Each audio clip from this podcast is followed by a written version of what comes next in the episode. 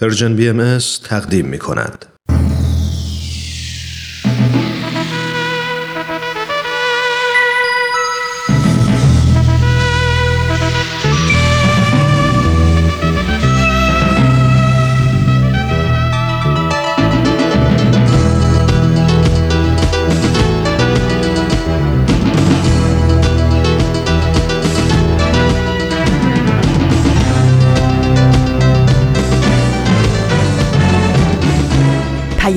دوست. برنامه ای برای تفاهم و پیوند دلها.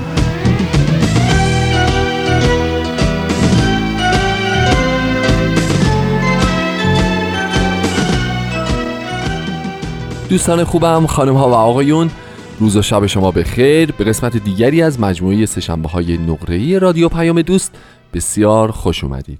امروز سهشنبه پنجم آذر ماه 1398 26 نوامبر 2019 میلادی. تا پایان برنامه ها من هومن عبدی در خدمت شما خواهم بود.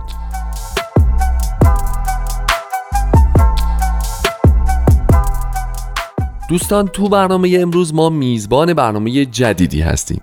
از این هفته علاوه بر اینکه رادمردان جاوید رو به اتفاق هم خواهیم شنید فصل چهارم سپر سخن پخشش آغاز میشه و ما از این هفته میزبانش در سشنبه های نقره هستیم و به اتفاق برگ جدیدی در تقویم این برنامه رو امروز با هم میگشاییم. دوستان عزیز همونطور که می‌دونید فردا شب در واقع برای پیروان دیانت بهایی در سراسر عالم شب مهمی است. به خاطر اینکه مصادف با سالگرد درگذشت حضرت عبدالبها مبین آثار بهایی و فرزند ارشد حضرت بهاءالله و جانشین ایشون. اما امروز پنجم آذر در تمام تقویم های بهایی در سراسر عالم هم یک روز مخصوص و ویژه است. می‌دونید که ما در تقویم باهایی به این روز میگیم یوم عهد و میثاق روز عهد و میثاق الهی. اینکه حالا ما چطور می‌تونیم عهد و میثاق الهی رو تعبیر یا ترجمه بکنیم برای خودمون و یا برداشتمون از این عبارت چی می‌تونه باشه مطلبیه که امروز قصد داریم در برنامه سهشنبه های نقره ای در موردش با همدیگه بیشتر صحبت بکنیم. دوستان همونطور که می‌دونید حضرت عبدالبها در طول دوران زندگیشون سختی های بسیار زیادی رو تحمل کردن چون فرزند کسی بودند که جدیدترین پیامبر و فرستاده خداوند بود و طبیعتا از جانب طرفداران و پیروان آین قبلی به شدت مورد هجوم، آزار و اذیت قرار گرفتند. از بچگی همراه با خانواده و همراه با پدر از اون شرایط خوبی که به دلیل وزیرزاده بودن داشتن محروم شدن و با سرما و سختی و پیاده و خلاصه هزار و یک مشکلی که پیش اومد فرسنگ ها راه تبعید رو از تهران به بغداد از بغداد به استانبول از استانبول به ادنه و همینطور تا در نهایت به حیفا و عکا سپری کردند. حتی در سالهای پایان عمر بعد از تحمل اون همه مشقات در سربازخونه و در اون فضای باید بگیم متعفن چه لحاظ واقعا شرایط واقعی اون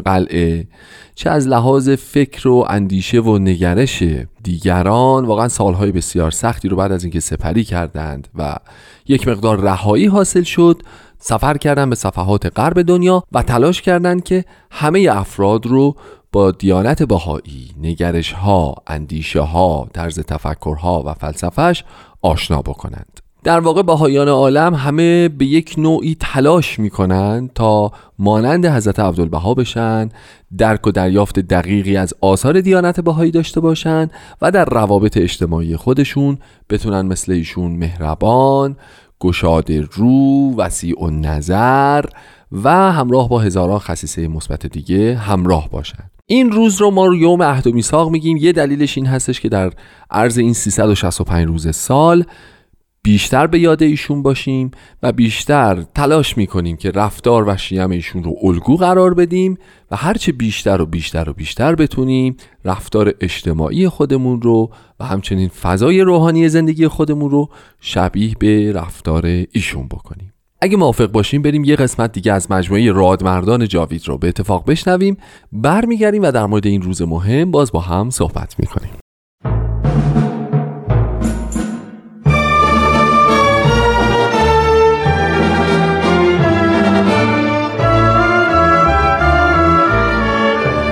رادمردان جاوید.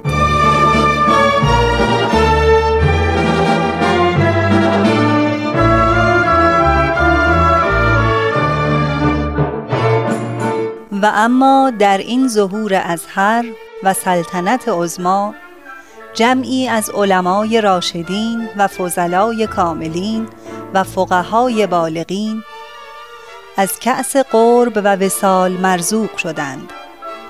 و به عنایت عزما فائز گشتند و از کون و امکان در سبیل جانان گذشتند.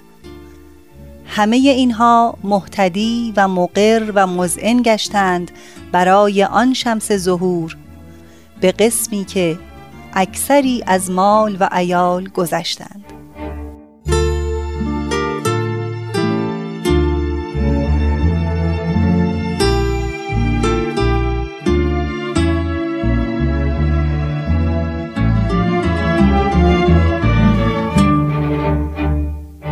همراهان عزیز رادیو پیام دوست درود بر شما. پس از یک هفته باز هم نوبت به برنامه رادمردان جاوید رسید. خیلی خوشحالم که یک بار دیگر با شما همراه هستم.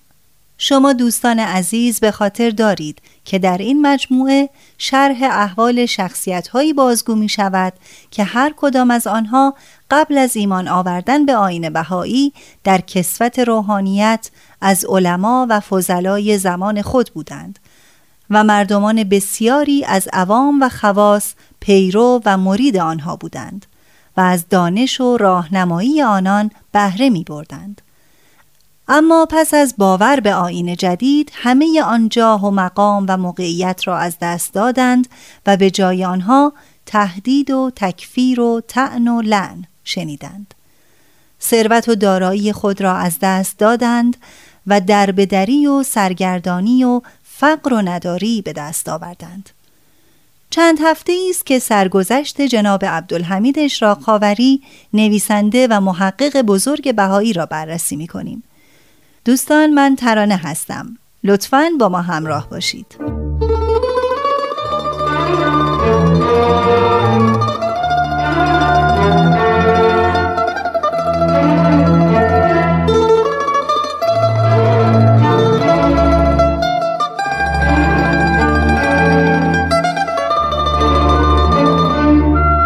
عزیزالله سلیمانی محقق و معلف مجموعه کتابهای مسابیح هدایت چنین می نویسد همان هفته اول که عبدالحمید ایمان آورد روزی با شخصی به نام درویش خیاط که یکی از دراویش گنابادی و مرید حاج ملا سلطان علی گنابادی بود برای گردش و دیدار با دوستان به سمت پارک سیف و دوله می رفت درویش خیاط با اشراق خاوری معاشرت داشت و در بین دراویش از جاه و مقام برخوردار بود.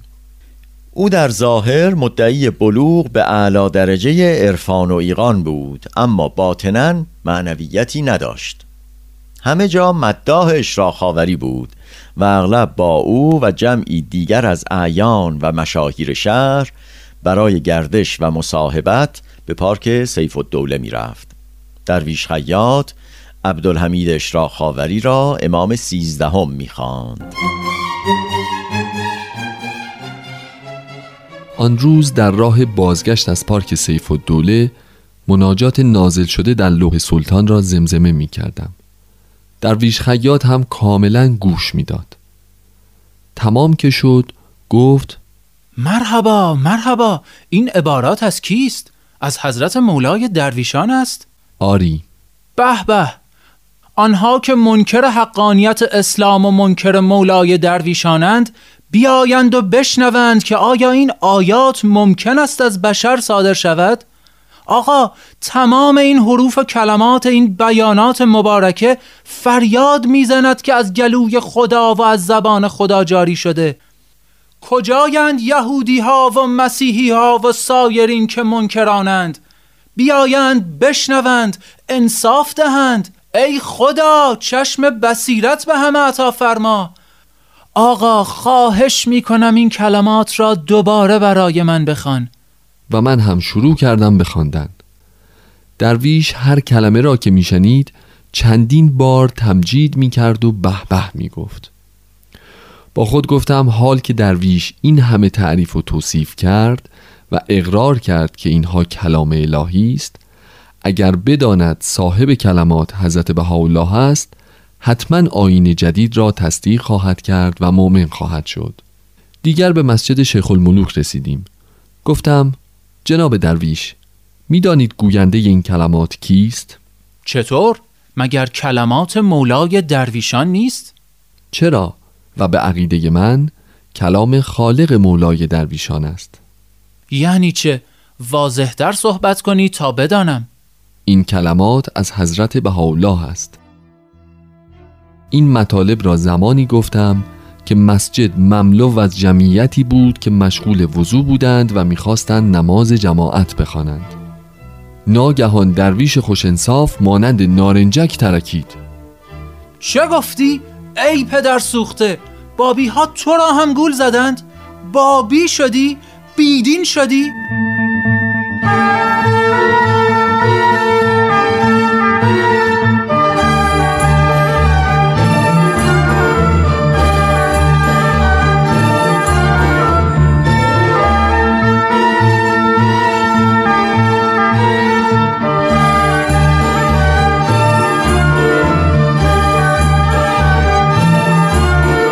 به ناگاه درویش دست به جیب خود برد و چاقوی بزرگی بیرون آورد.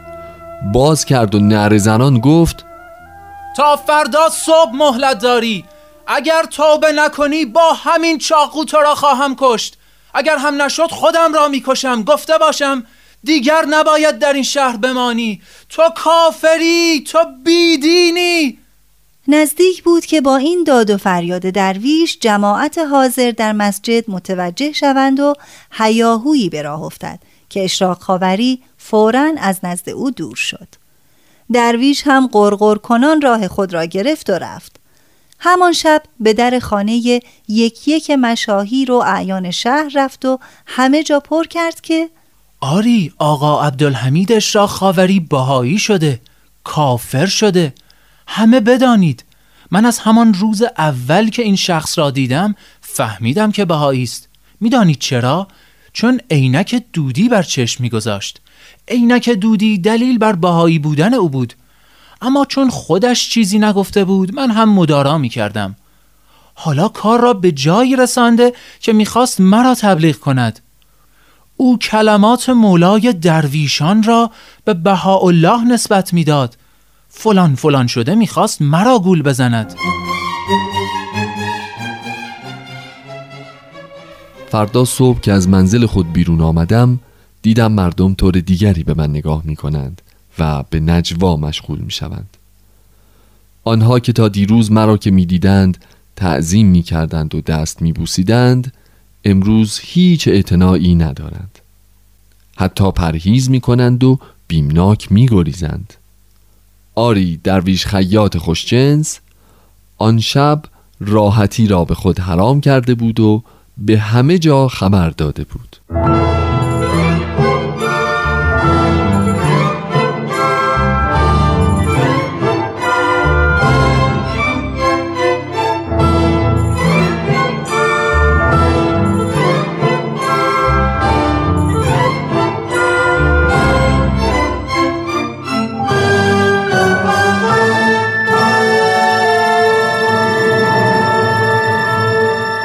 از آن پس دیگر خاوری در شهر آبرو و احترامی نداشت ولی هنوز در مدرسه تدریس می کرد. روزی یکی از شاگردان کلاس پنجم رفته بود و به دروغ نزد متعصبین شهر تهمت زده بود که امروز آقا عبدالحمید سر کلاس قرآن مجید را بر زمین زد و لگت کوب کرد. این خبر منتشر گشت و هیاهویی برپا شد. ورقه استشهادی درست کردند و جمعی هم شهادت دادند که اشراق خاوری قرآن را لگت کوب کرده.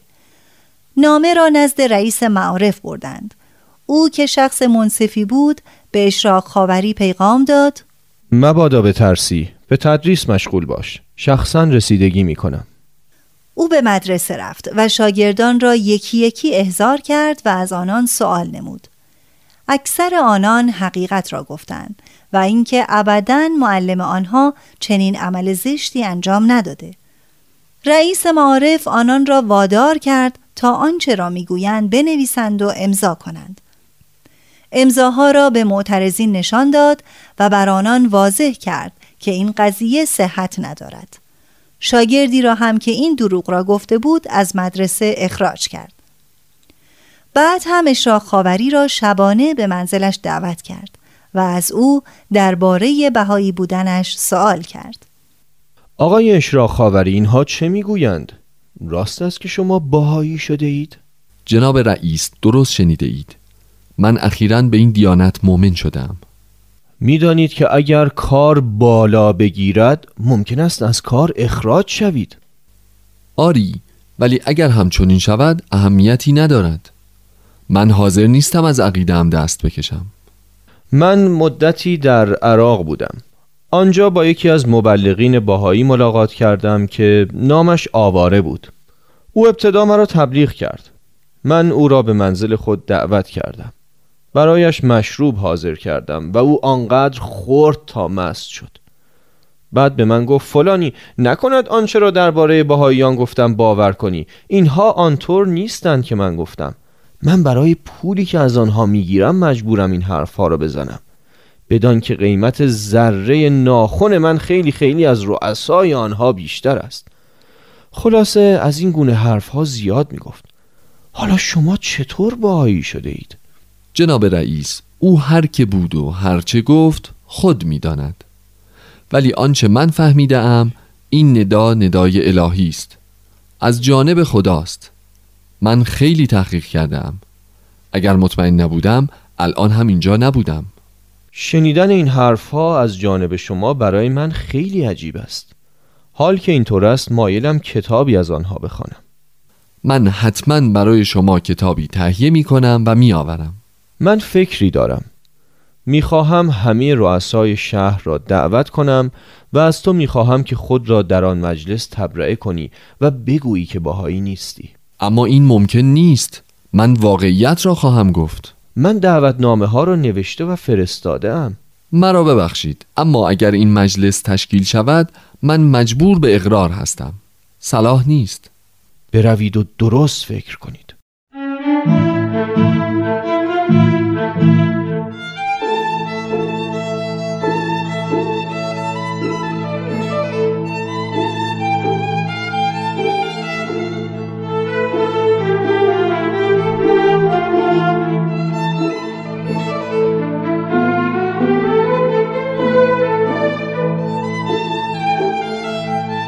عبدالحمید به منزل خود در مسجد بازگشت.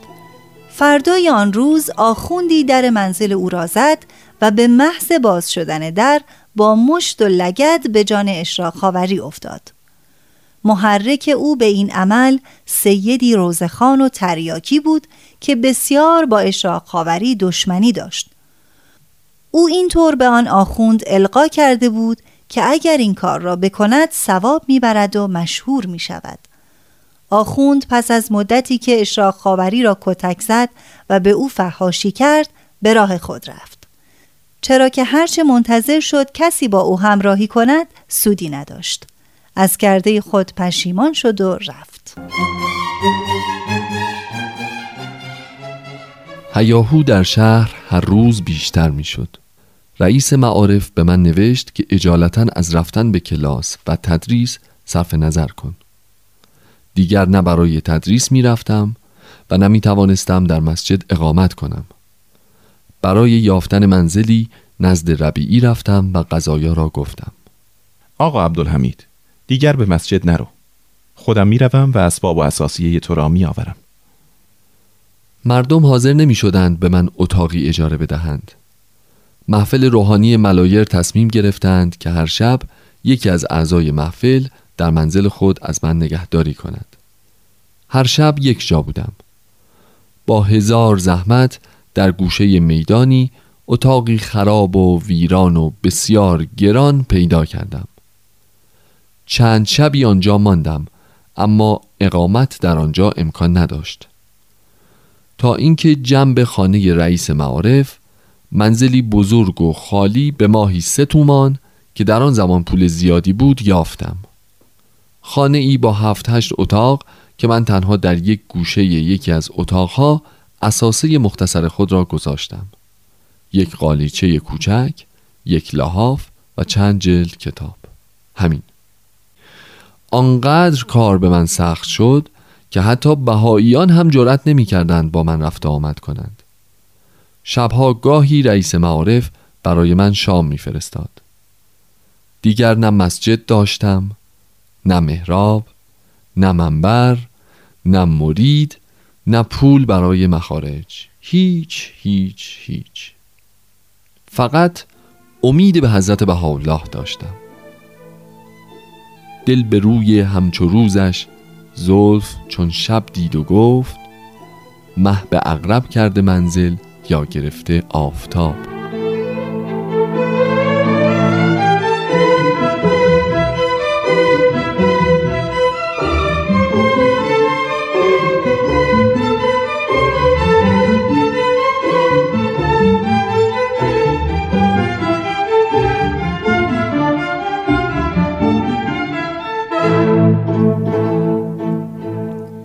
در این میان یکی از خوانین مسلمان قریه ازندریان که به دشمنی با آین بهایی معروف بود از اشراق خاوری دعوت کرد برای محرم به منزل او در قریه ازندریان برود.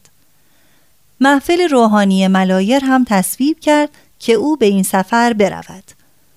خان یعنی ابراهیم خان نوکر خود را با دو رأس اسب فرستاد تا به قریهش که تا ملایر شش فرسنگ فاصله داشت سفر کند.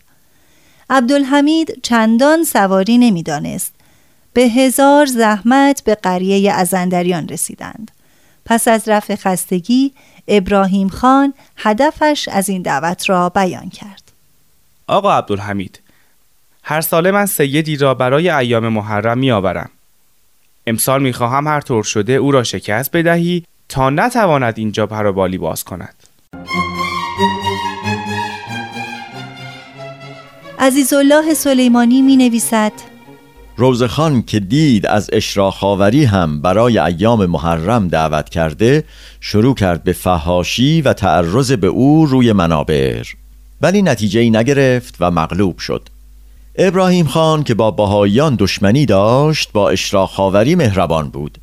حتی با او شروع به صحبت کرد و از آین جدید پرسید. او هم بیپروا با ابراهیم خان به مذاکره مشغول شد و در اثبات آین جدید اقدام کرد. با این وجود ابراهیم خان باز هم نسبت به اشراخاوری مهربان بود. آری حضرت بهاءالله در آن قریه مملو از مخالفان قلب یکی از متعصبین را نسبت به این بنده مهربان ساخت تا از من نگاهداری کند.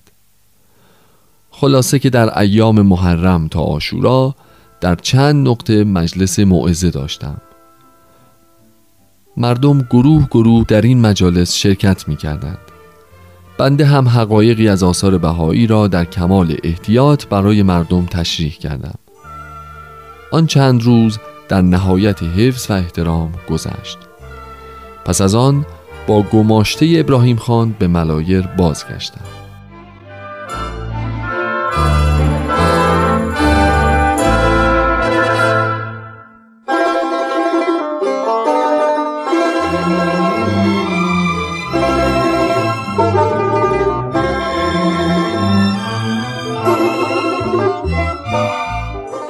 خب دوستان عزیز وقت این برنامه هم به پایان رسید.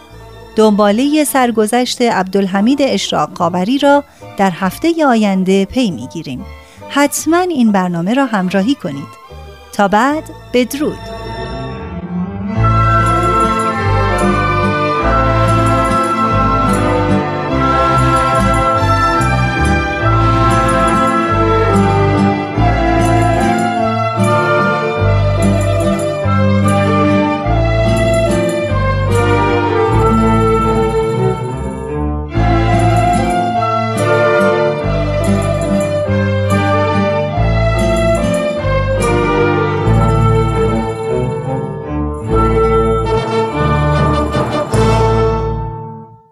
ممنونم دوستان که به قسمت دیگه ای از مجموعه رادمردان جاوید توجه کردید. همچنان با سشنبه های نقره ای و با رادیو پیام دوست همراه هستید.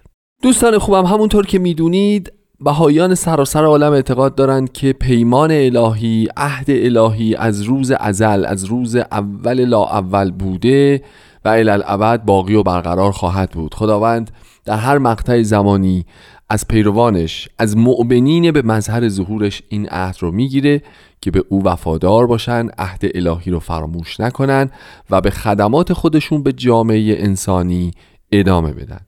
در دیانت باهایی ما روز پنجم آذر ماه هر سال رو یوم عهد و میثاق نامگذاری می‌کنیم که فراموش نکنیم که در قبال شناخت مظهر ظهور الهی در قبال شناخت آخرین فرستاده خداوند تا کنون ما هم وظایفی داریم و ما هم موظف هستیم که دین خودمون رو به نوعی ادا بکنیم. باید سعی بکنیم که ایمانمون درونی و قلبی باشه. باید سعی بکنیم که ناشی از یک شناخت واقعی منتج بر تفکرات، تحقیقات و اندیشه های خودمون باشه. باید سعی بکنیم که هر کاری که می‌تونیم برای دیگر افراد جامعه انجام بدیم و نهایت تلاشمون رو بکنیم که دیگران رو هم با این عهد قدیم و کهن الهی آشنا بکنیم. سوار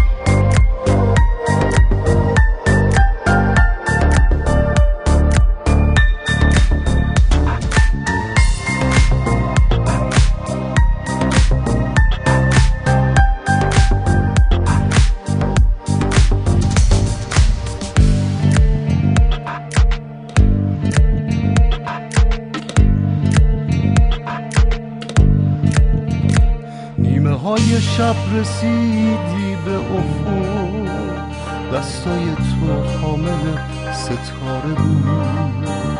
توی شور زار بی درخت ما دست بارونی تو یه چاره بود. حالا بعد این همه سال نفست زندگی بخش دلای مرده است. راهی است بر سر در گمیام سمت عاشقای دل سپرده است حالا بعد این همه سال نفست زندگی بخش دلای مرده است راهی از این بر سر در گمیام سمت عاشقای دل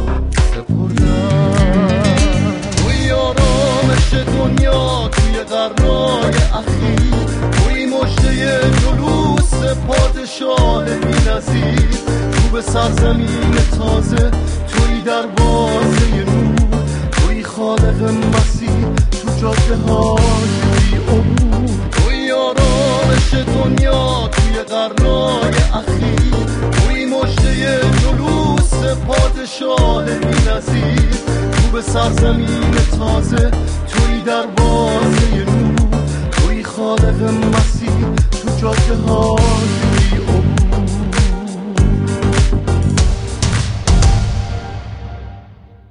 البته یه نکته هم بد نیست که اینجا در خلال برنامه امروز خیلی گذرا و کوتاه بهش اشاره بکنیم و اون این استش که این عهد حقیقت اینه که میشه بهش به دید یک عهد دو طرفه نگاه کرد.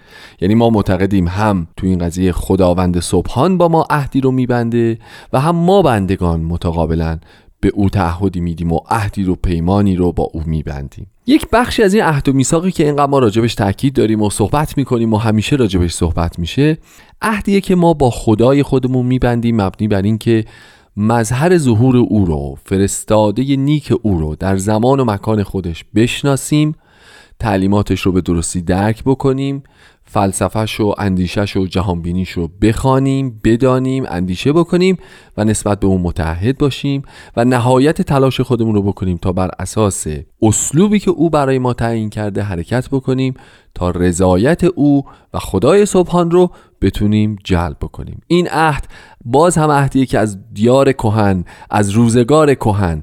پیروان هر مظهر ظهوری با ایشون بستن و بستن و بستن.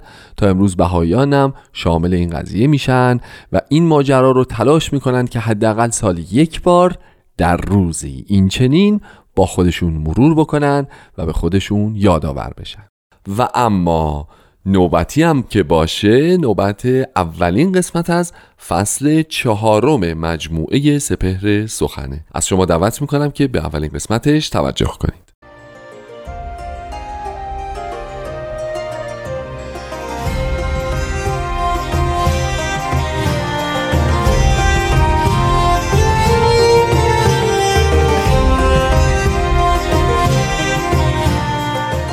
سپهر سخن فصل چهارم.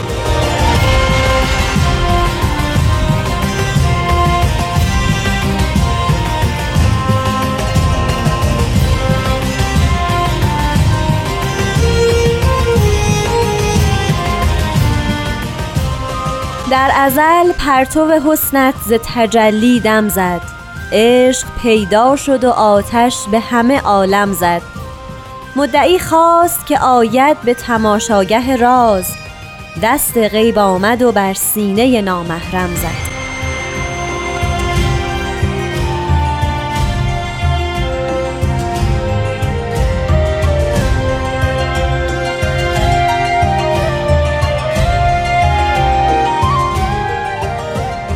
شنوندگان عزیز درود به همه شما عزیزان.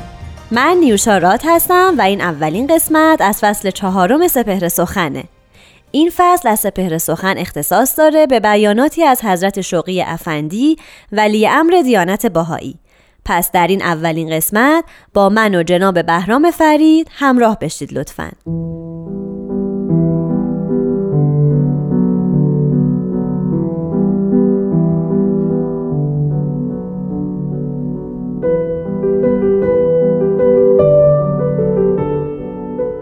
حضرت ولی امرالله میفرمایند به حمدالله مبرهن و عیان گشت که همواره ید غیبی مختدرش بیناصر و زهیر و حافظی علم مبین را محافظه نماید و اثبات کلمات تاماتش را کند.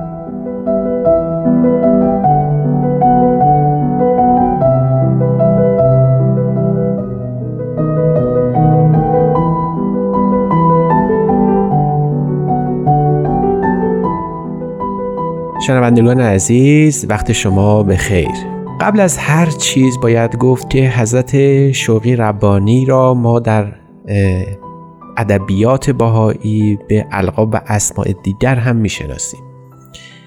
گاهی ایشون رو به عنوان حضرت ولی امرالله یعنی کسی که به رتبه ولایت در آین باهایی رسیده و عهدهدار هدایت و قیادت جامعه باهایی بود. گاهی اوقات ایشون رو به صفت قسن ممتاز می‌شناسیم. از این رو که حضرت شوقی ربانی در حقیقت نوه حضرت عبدالبها هستند و حضرت عبدالبها در شاخه اخسان یعنی فرزندان ذکور حضرت بهاءالله بودند. القاب دیگری هم هست. همایون قسن ممتاز.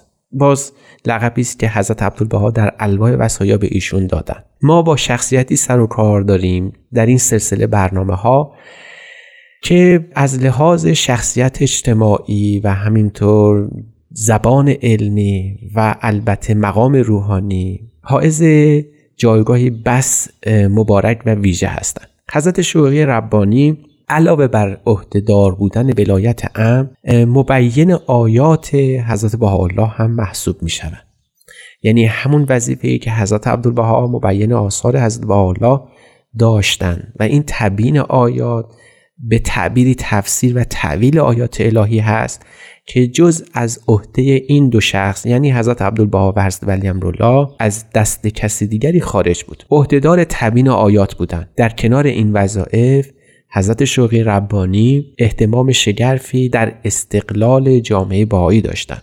وظیفه ایشون همت ایشون در طول زندگی یعنی 36 سال قیادت جامعه باهایی به نحو چشمگیری معطوف به به ظهور آمدن یک جامعه مستقل دینی تحت عنوان جامعه باهایی بود. نظام تشکیلاتی رو از نطفه به حالت بلوغ رسوندن و مقدمات کار رو برای تأسیس اون مدنیت الهی فراهم آوردن. بی مناسبت نیست که اینجا اشاره بشود. که این بیان مبارک که تلاوت شد که مبرهن و عیان گشت که همواره ید غیبی مقتدرش علم مبین را محافظ نماید. جزو نخستین مرقومات ایشون بعد از عهدهدار شدن ولایت امر بود.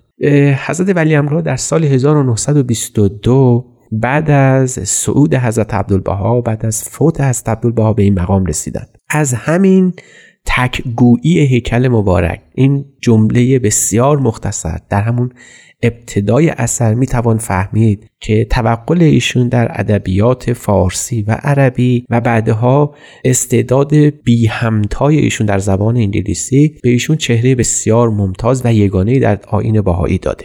در این قسمت از برنامه این مقدمه لازم بود که بدانیم که ما با شخصیتی سر و کار داریم که نه تنها حیات روحانی ایشون برای بهاییان عالم محل توجه هست اما از جهت علمی هم ایشون یکی از شاهکارهای زبان فارسی ادبیات فارسی و همینطور زبان عربی محسوب میشن. اینجا باید افسود که نام آثار حضرت ولی امرالله در آین باهایی به عنوان توقی و مجموع نوشته های ایشون رو به عنوان توقیات می‌شناسیم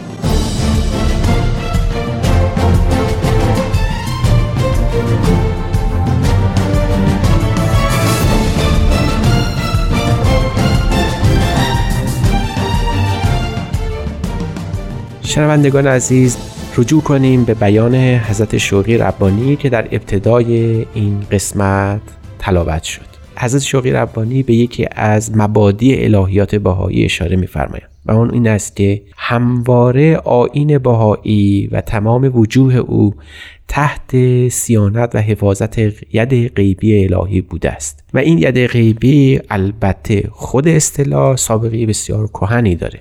همانطور که در شعری که در ابتدای برنامه خوانده شد مدعی خواست که آید به تماشاگه راز دست غیب آمد و بر سینه نامحرم زد. ید غیبی الهی یا دست غیب قوه از حیات روحانی است که همواره خداوند به مدد کلمه الهی حافظ و سیانت جامعه خودش قرار داده. در تمام ادیان این قوه قدسی الهیه بوده که از عالم بالا از عالم ام اشراف کامل داشته به عالم خلق.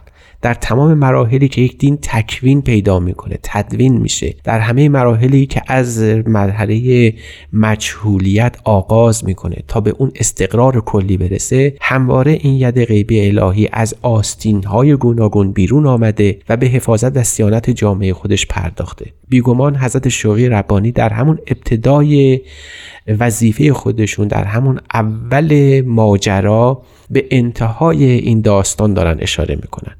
اگر در آین باهایی هر نوع کمالی حاصل شده هر ترقی که به دست آمده هر گونه احتمامی صورت گرفته تا به مرحله از رشد و بلوغ برسه این ید غیبی الهی اون قوه فائز الهی همیشه در کار بوده.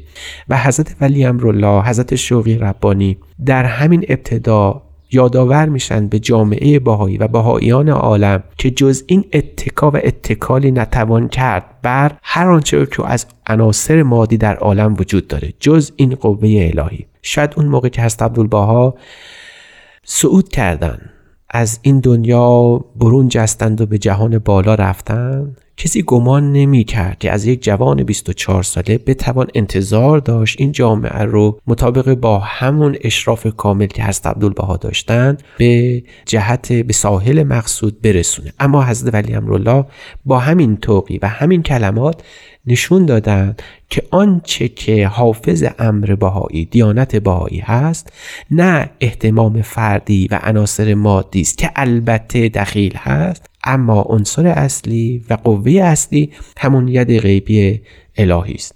کلمه ید در این بیان یادآور اون داستان آفرینش هم هست.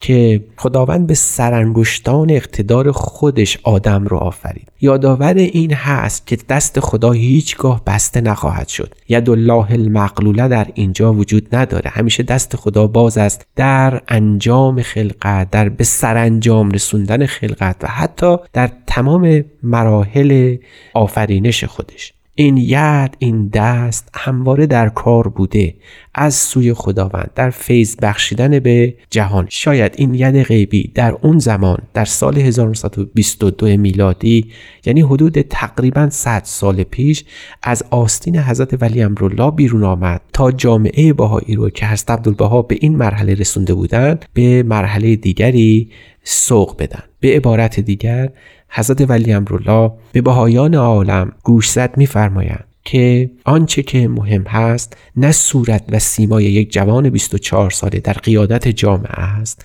اما اون قوه فائز و فیض بخشی که در وجود ایشون حلول کرده وجود داشته باید نظر کنند. این ید غیبی همان حضرت شوقی ربانی یا ولایت امر است که در مدت 36 سال بعد جامعه باهایی رو به عالی ترین مرحله از رشد خودش رسوند و اون تأسیس بیت العدل اعظم بود.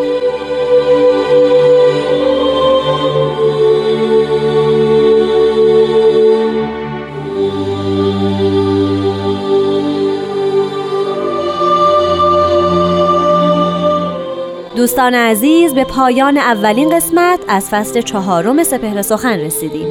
برنامه های بعدی رو از دست ندیم. شاد باشین و خدا نگهدار.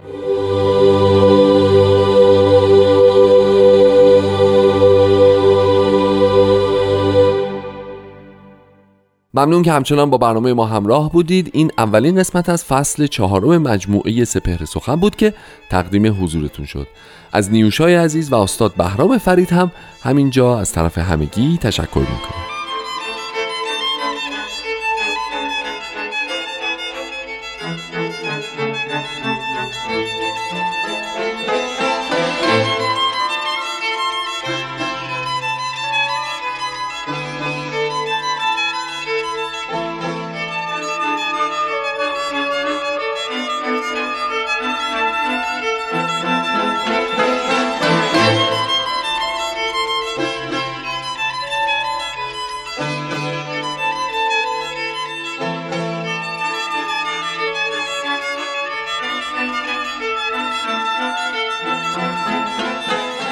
دوستان خوبم به دقایق پایانی برنامه رسیدیم.